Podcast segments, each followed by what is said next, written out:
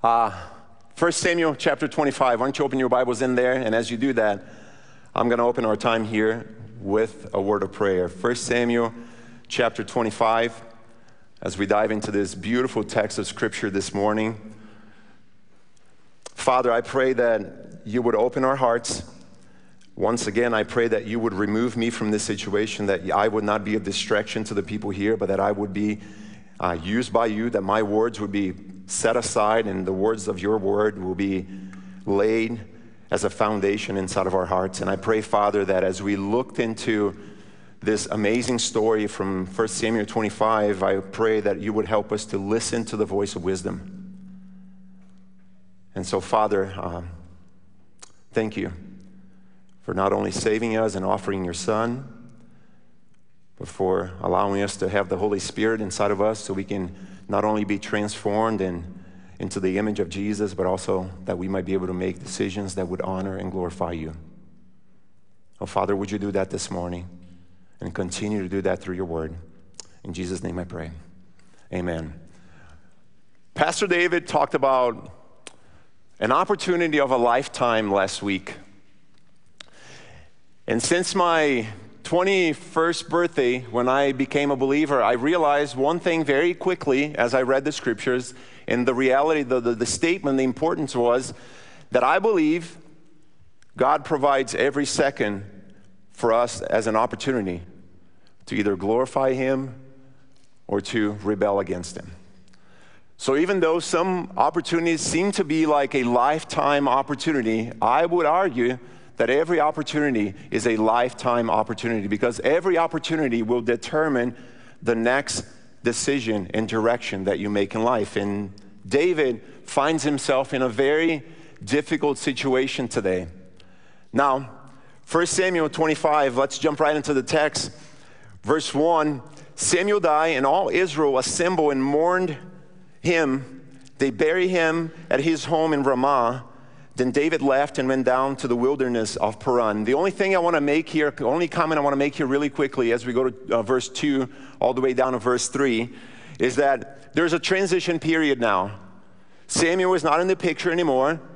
Now the main characters are going to be Saul and David, and God's going to continue to focus on perhaps David as the transition moves one day from Saul being the king and David coming in as the king that God has requested. Verse 2 There was a man in Maon whose business was in Carmel. So it was just down the road here from us right now.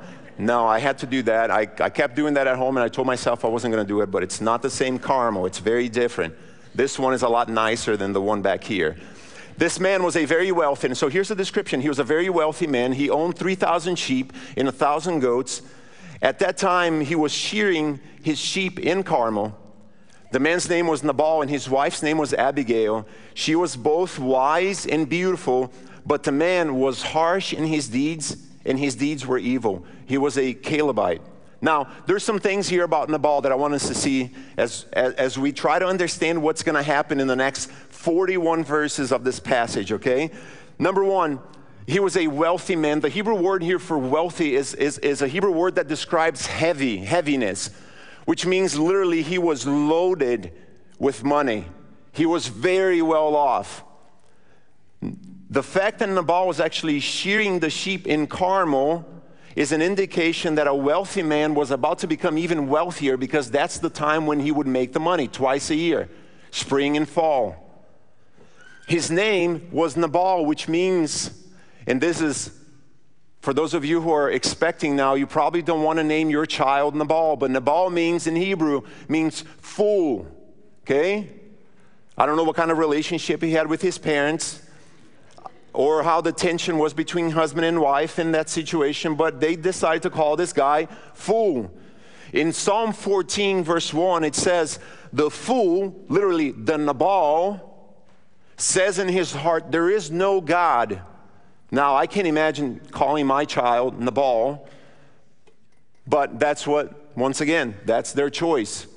Number two, look at his conduct here in verse 2 and 3. It says it was evil in his dealings, and his character was the character of a harsh man.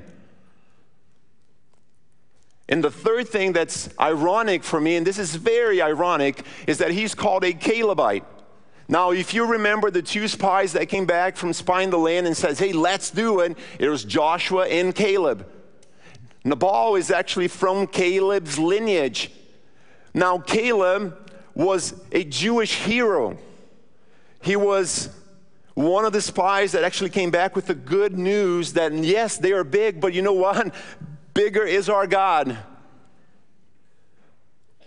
Caleb was a faithful servant of God, but Nabal, on the other hand, he's, he's, he's a Calebite just by name, and he's actually an unfaithful servant of God, and by character and conduct, he resembles nothing of what Caleb looked like or acted like back in the day.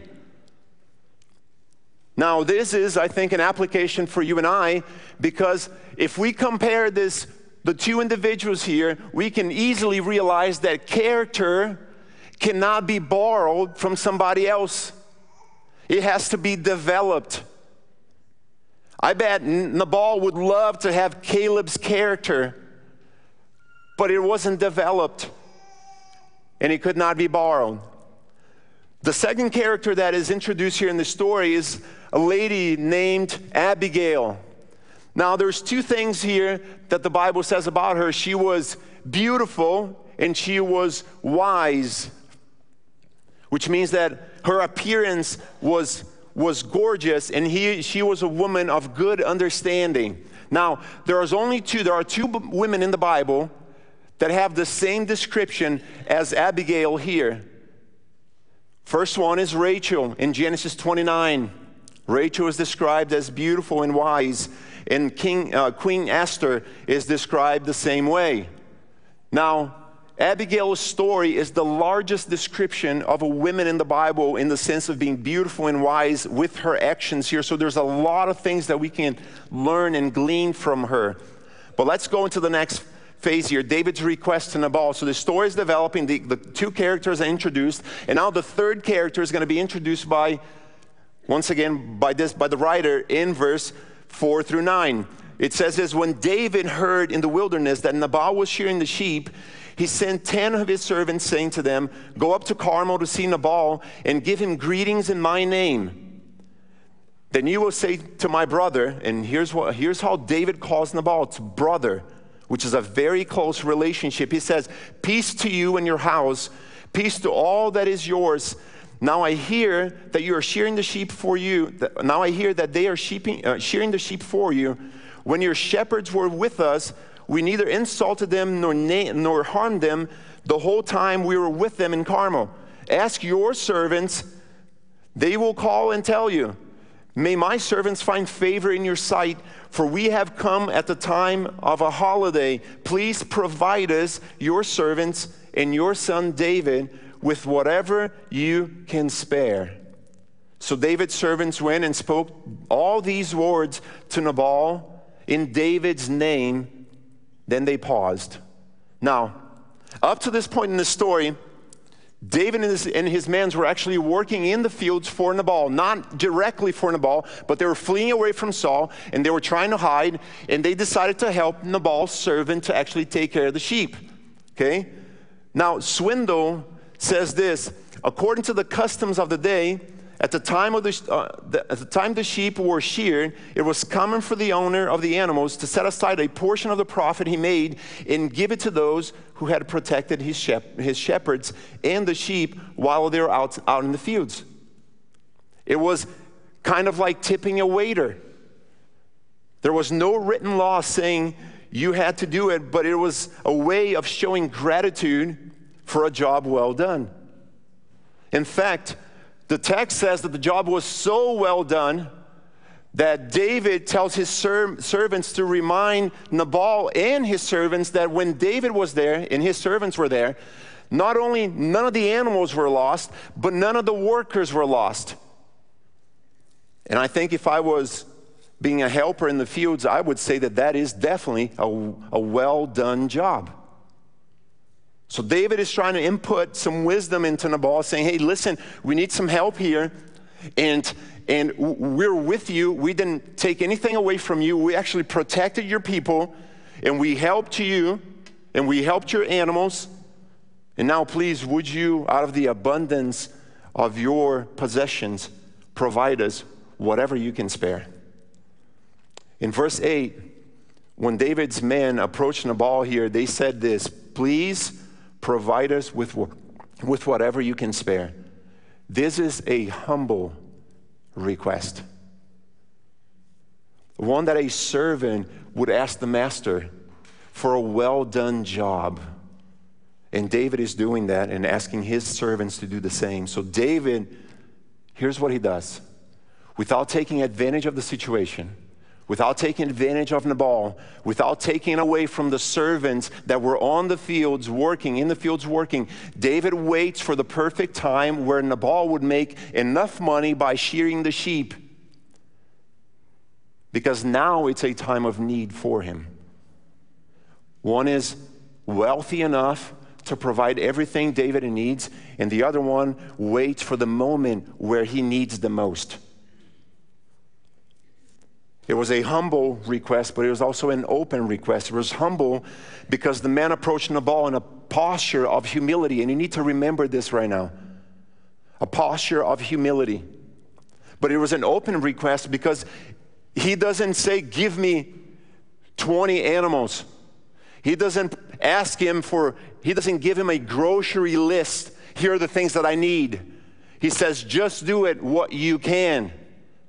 And in David's mind, he's probably thinking, this guy is wealthy. He's going to make more money now. He has enough and plenty. He's going to be able to share with us with no problem. But that is not necessarily what happens. Verse 10 through 13. But Nabal responded to David's servants you want to insult somebody? You respond just this way. Okay? This is insulting 101 here. You want to insult somebody, you answer them exactly how Nabal is about to do. And he says this But Nabal responded to David's servants Who is David? And who is the son of Jesse? This is a time when many servants are breaking away from their masters. Verse 11. Should I take my bread and my water and my meat that I have slaughtered for my shears and give them to these men? I don't even know where they come from. So David's servants went on their way. When they had returned, they came and told David all these things. Then David instructed his men, Each of you, listen, each of you strap on your sword. So each one strapped on his swords. And David also strapped on his sword. About 400 men followed David, while 200 stayed behind with the equipment. Now, Nabal's response here was extremely offensive. I remember as a little kid, you wanted to insult somebody, you only needed to talk about their parents. Yeah, my dad can beat your dad up. Oh, yeah. And all of a sudden, you're separating kids from each other because the fight's about to break, break, break open here. Nabal rejects the first thing he does here, which is insulting, is re- he rejects the, the significance of David's name as the son of Jesse. By doing so, he, he's actually implying that David and his troops were just a bunch of um, dishonest and disobedient servants because he says they, they, you've run away from your masters. This is a time where all the, all the slaves are running away from their masters. How do I not know that you are one of those? Did you think Nabal knew about Goliath and David? Don't you think Nabal actually heard Saul chasing David, the one who's going to be the future king? He is not doing this out of ignorance. He's doing this out of an evil intention because the text says in the beginning that his doings, his dealings were evil. He not only rejects the significance of his name, but he provides or he proves that life was about him, was all about him. Now, look in verse 11 here. There's seven times that the first person pronoun shows up, and I'm going to hear, I'm going to listen to, I'm going to read this to you again. Look at verse 11. Should I take my bread away from and my water and my meat that I have slaughtered for my shears. It's all about him. It's all about me, me, me, me, me. Sounds like a house full of kids. And is not acting any different, isn't he? So often we, we live our lives this way. And I'm afraid that even inside of the church, with the generosity of God giving us His only begotten Son, that we act like everything belongs to us. Now, let me tell you, biblical generosity does not have space for me, only God. And biblical generosity understands that the Lord gives and the Lord takes away, as Job said. In verse 13, we see how David reacts to his response. And honestly, as you look at two men, you realize that's exactly what you expected from a guy who's tired, hungry, frustrated. He reacts in a very ungodly way. It's an opportunity of a lifetime for him, and he blows it.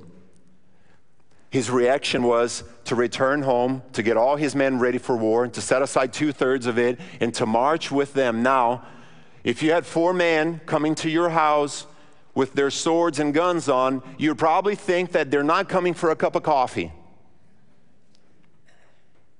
David is, David is done with that. He said, I'm going to take matters into my own hands and I'm going to do this military strategy just to kill not only Nabal, but all his servants. And it is inter- interesting as we look through this because Saul had a strategy to use 3,000 men to go after David and all those guys who were probably not even soldiers. And he's wasting the resources of the nation of Israel. And now David is very wasteful with the, with the resources that he has because he's going with 400 men to take down one guy and, and a bunch of guys who serve for him. And I think there's a practical insight in this. And here's the insight. David's anger, David's anger is causing him to think unwisely and act selfishly. And I think so often that is exactly what happened to you and I.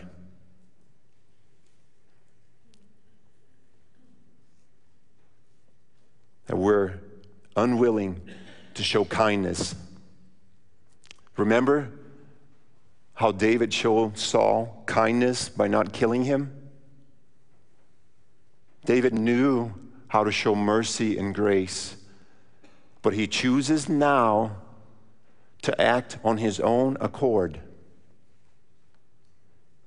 which in essence is contrary to what God would ask a king to do. It is in this moment that God does the amazing, He brings a woman full of, wis- full of wisdom to intervene. And here's what happens verse 14 all the way down to 19. But one of the servants of uh, the servants told Nabal's wife Abigail, David sent messengers from the wilderness to greet our Lord, but he screamed at them. That's a very mild description of what took place. These men were very good to us. They did not insult us, or nor, nor we sustain any loss during the, the entire time they were with us. Both night and day, they were a protective wall for us, and the entire time we were with them, we were tending our flock so they could do the work without having to worry about. Now, be aware of this and see what you can do, for disaster has been planned for our Lord and his entire household. He is such a wicked person that no one tells him anything. This is, a, this is the perspective of a slave about Nabal.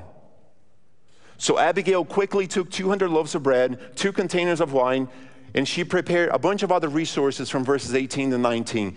Abigail actually learns this, this conflict, and her response is extremely impressive. Instead of running away from the problem because now she knows David is coming back, she actually runs towards the problem. Instead of running away from the problem, she runs towards the problem.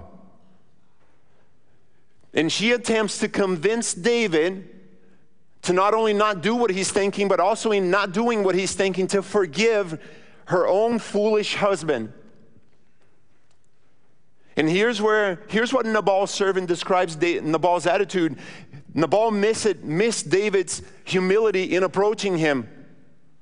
He missed how good David had been to him and to his servants and to his flocks. He missed the protection that David provided. He forgot the generosity costs nothing to him, but his foolishness might cost him everything. Let me repeat this to you. Sometimes you and I forget that generosity costs us nothing, and because of that, our foolishness can cost us everything. And he missed the fact that God was blessing his servants and his sheep and the flocks because God was working through David. And in return, he reviles a man who is about to be in the future the king of Israel. Abigail prepares 200 loaves of bread, two containers of wine, five prepared sheep, roasted grains, 100 bunches of raisins, 200 lumps of pressed figs. Now, I need to pause here just for a second to make a side comment.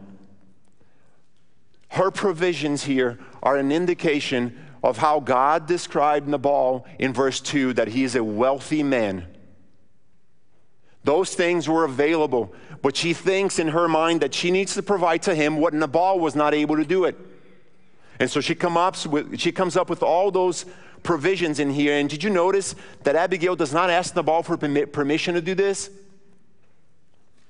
Now, I'm not asking you, wives, to do things without asking your husbands for permission or talking through things. This is not the point here, okay? When the servant comes back to talk to Abigail, he realized two things. Nabal is a foolish man. Number two, the text says that Nabal is drunk. So Abigail has to intervene.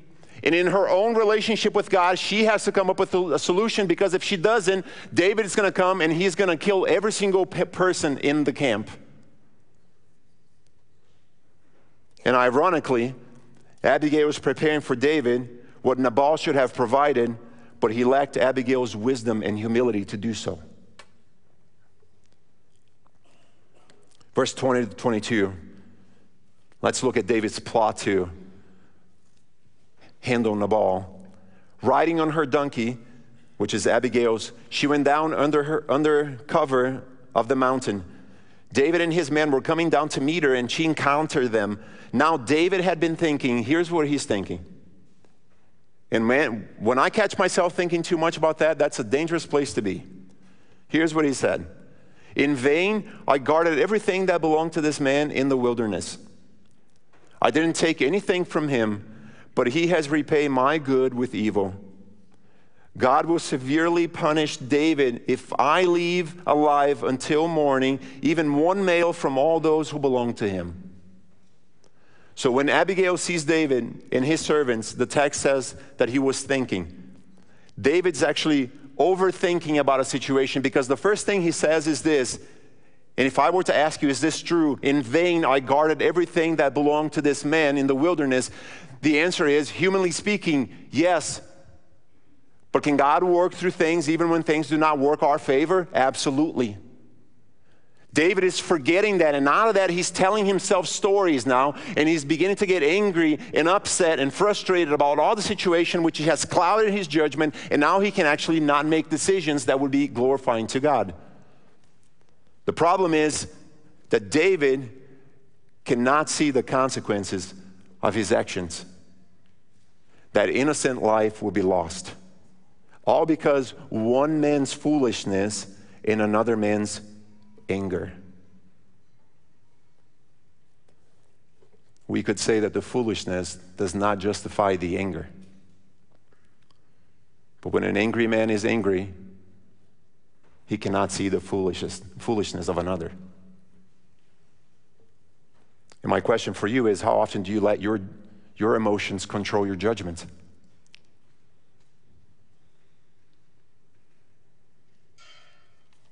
I was a 14 year old boy once.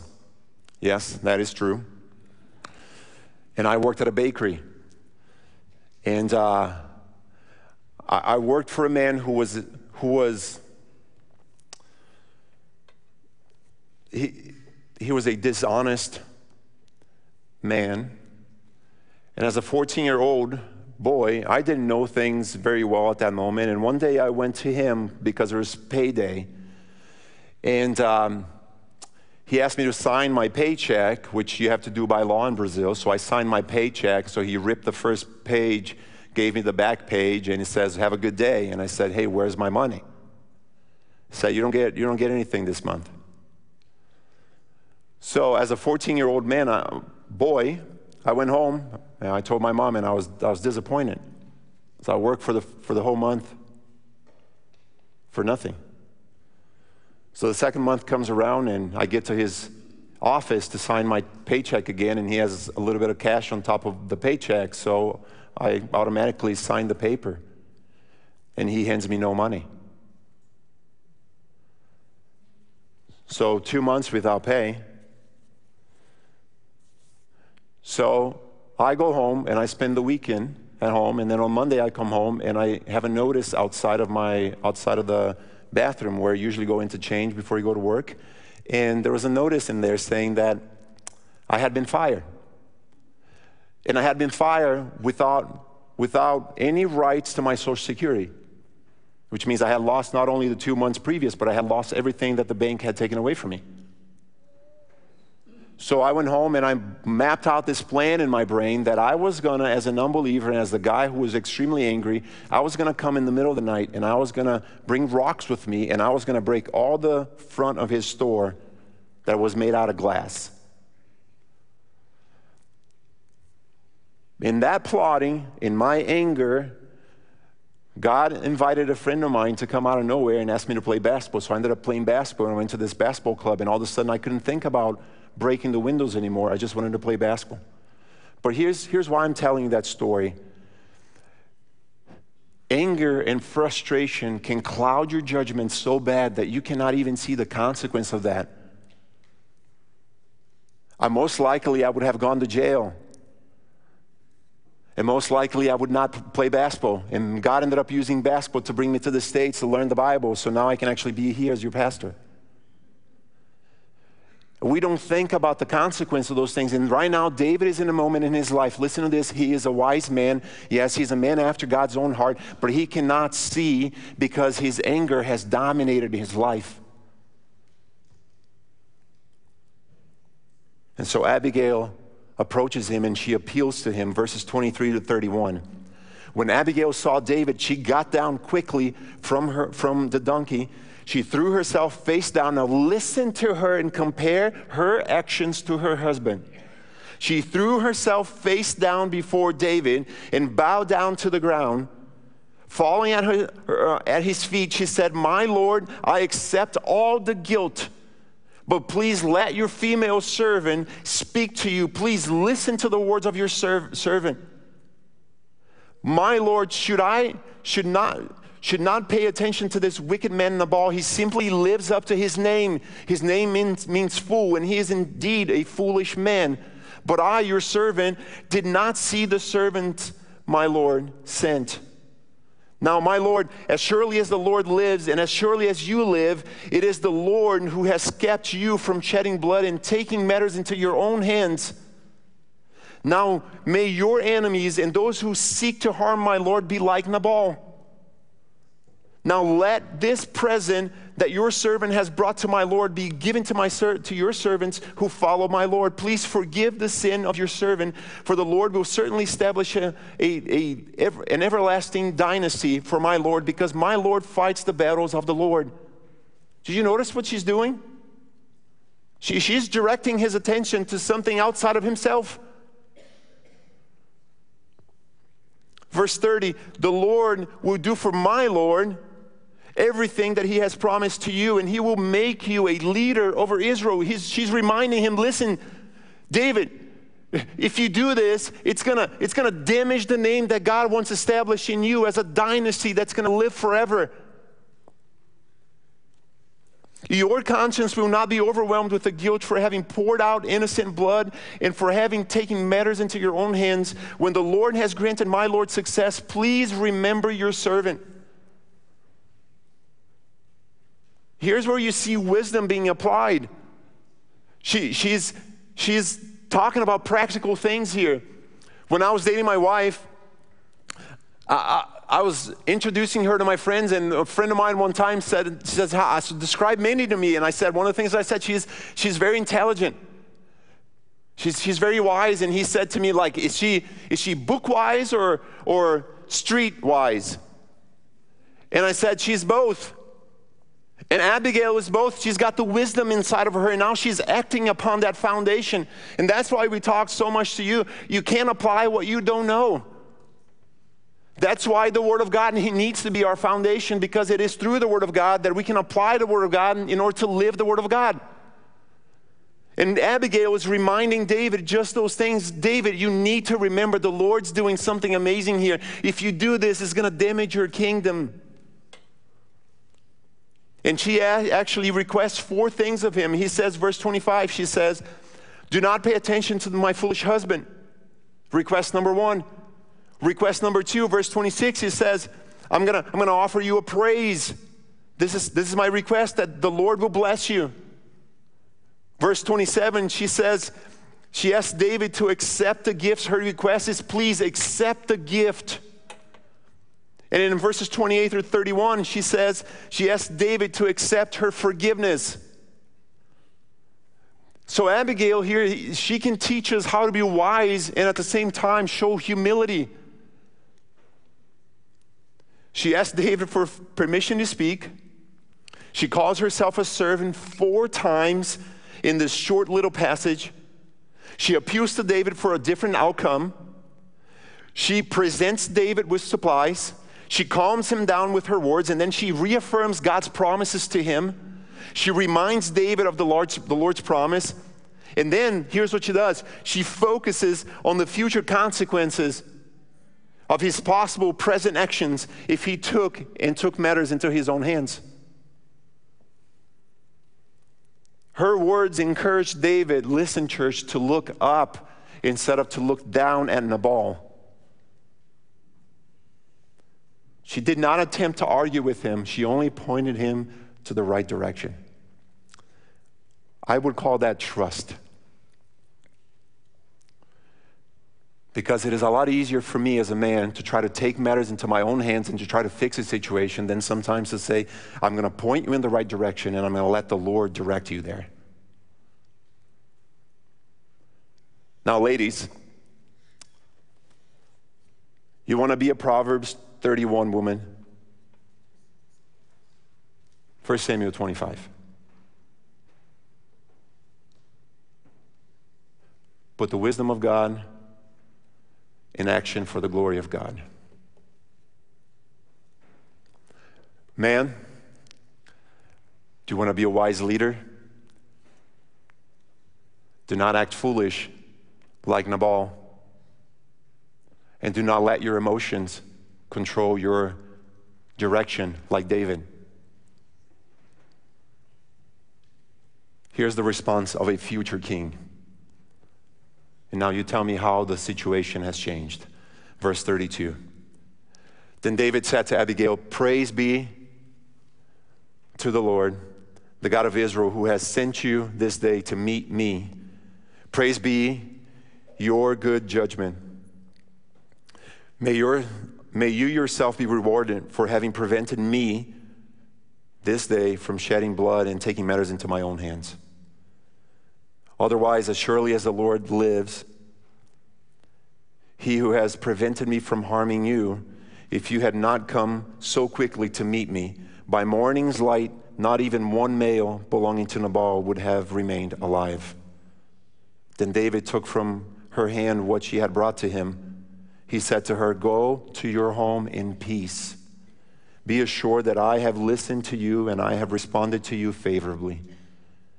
Now, here's what's amazing about David's response he praises God, the God of Israel, for bringing Abigail into his own life, a man who was ready to share, listen to this, church, a man who was ready to share innocent blood is changed by how a wise woman presents godly information to him and points him in the right direction.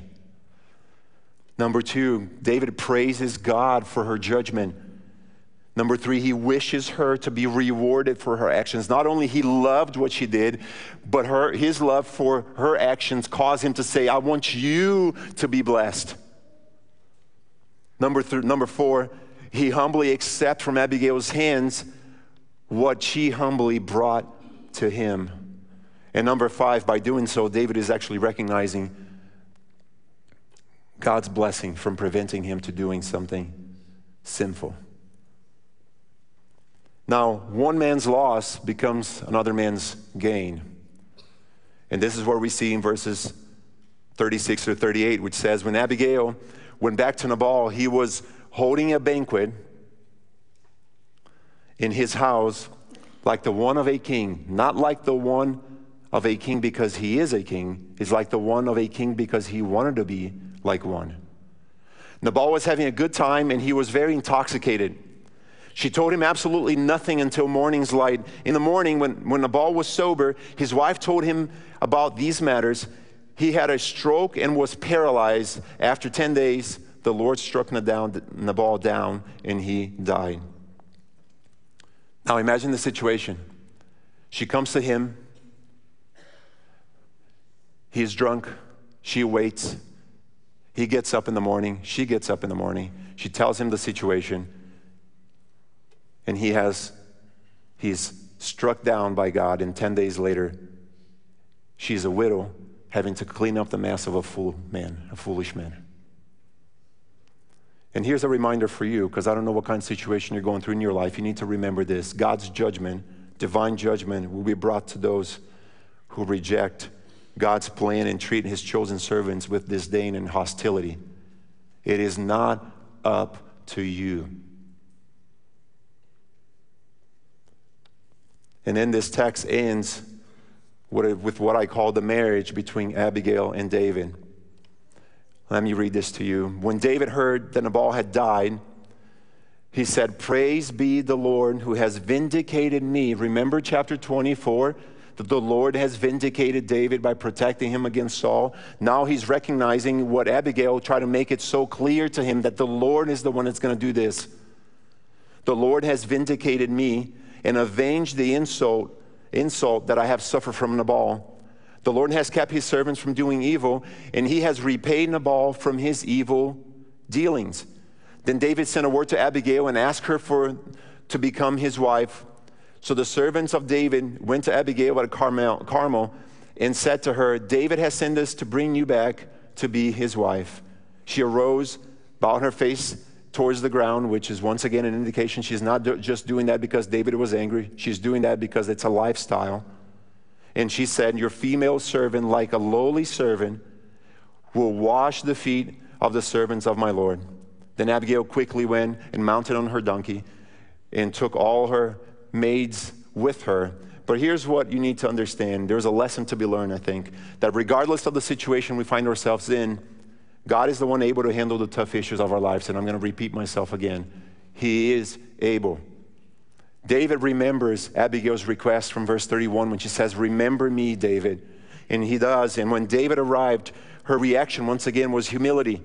Humility was nothing less than a lifestyle for her. So the path of wisdom here in this passage, how it ends, it kind of it's a little confusing because now David is going to marry Abigail. He's going to marry another woman called um, Ahinoam. And at the same time, his wife, Michal, is going to be taken away from him and given to another man by the man named Saul. So here's what I want you to know the path of wisdom and folly here is a continuous struggle for David. It's not just like he's a wise man and everything is okay. No, it's going to be a struggle for him. And this account here actually reveals a certain vulnerability to being swayed by a feminine beauty not only by the wisdom and godly insight of Abigail, but by, by her beauty. And David certainly goes against what God has instituted here for, him, for the institution of marriage, because it's the marriage between one husband and one wife. Now, perhaps the reason, and just, just hang with me for a second, perhaps the reason David's household would be so problematic in the future is absolutely because of the decisions that he's making now, because his household was never peaceful and it is never really truly blessed. It will be David's family's troubles that will actually cause him the greatest headaches in life. And perhaps following God's word and God's advice about marriage would have solved some of those headaches. So here's what I want you to know every servant of God should embrace the wise advice God provides, number one. Number two, when conflict arises, you must be wise and you must trust the Lord. Number three, when you deal with one conflict, when you deal with conflict, you must do one conflict at a time and you must handle them separately. You must refrain yourself from anything hasty or even act with impatience. And then lastly, the Lord's the one who brings vindication, just like 1 Samuel 24 and 1 Samuel 25. Father, we thank you for this day. We thank you for your word. We thank you for saving us. We thank you that we can learn about David's anger and Nabal's foolishness and Abigail's wisdom, but above everything else, I praise you because you have pointed us to yourself. You are the one who vindicate us. You are the one who protect us, and you are the one who provide us. So, Father, I pray as we leave here today that we would listen to the voice of wisdom, that we would listen to your voice, and that we would set every other voice aside for your honor and glory.